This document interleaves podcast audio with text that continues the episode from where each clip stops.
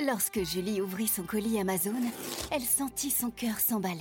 Ce G P S intégré, ce capteur de mouvement intelligent, c'était le bracelet connecté de ses rêves à un prix si bas qu'elle ne put résister.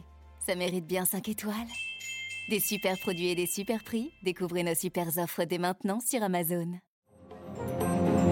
Radio Classique, l'édito politique avec le Figaro. huit heures dix sur Radio Classique, l'édito politique avec Guillaume Tabar. Bonjour Guillaume. Bonjour Renaud. Gérald Darmanin a demandé l'interdiction des manifestations pro-palestiniennes prévues samedi à Paris.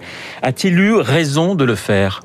Oui, hein, il a eu raison de le faire en raison des risques que présentent de telles manifestations.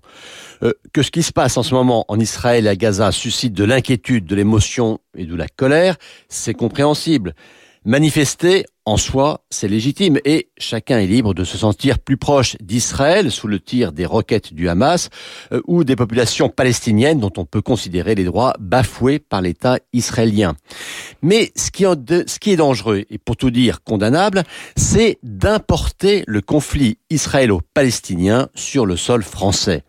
Euh, il y a en France aujourd'hui un grand nombre de ressortissants français ou étrangers d'origine arabe, qui se sentent solidaires de la cause palestinienne et qui nourrissent en conséquence une haine d'Israël. Une haine d'Israël qui, d'une part, confine parfois à la haine des Juifs. Le passage de l'antisionisme à l'antisémitisme est facile et fréquent. Et puis une haine qui, d'autre part, se traduit en une dénonciation de la France accusée de complaisance avec le sionisme, comme ils disent.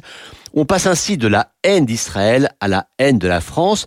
Et précisons que ce discours est soutenu ou favorisé, parfois relayé par l'ultra-gauche, par le N P A d'Olivier Besancenot ou par une partie de la France insoumise. Guillaume, les, les risques d'amalgame ou le différent politique sont-ils des motifs suffisants pour interdire les manifestations ?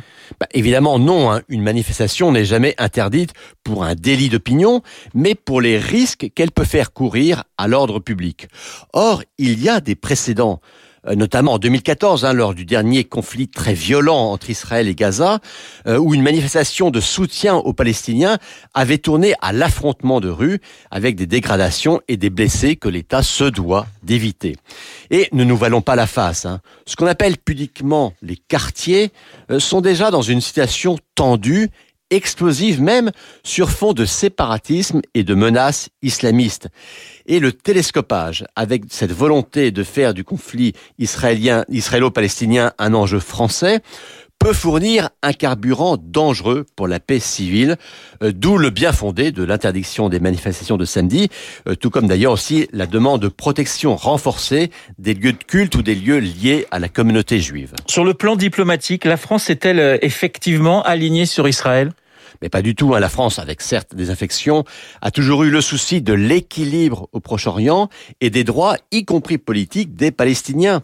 Mais si aujourd'hui Emmanuel Macron a assuré Tel Aviv de son soutien, c'est bien parce que ce à quoi on assiste, c'est à des attaques d'une organisation terroriste, le Hamas, contre un État qui, quoi qu'on puisse penser de sa politique, est une démocratie. L'édito politique signé Guillaume Tabar.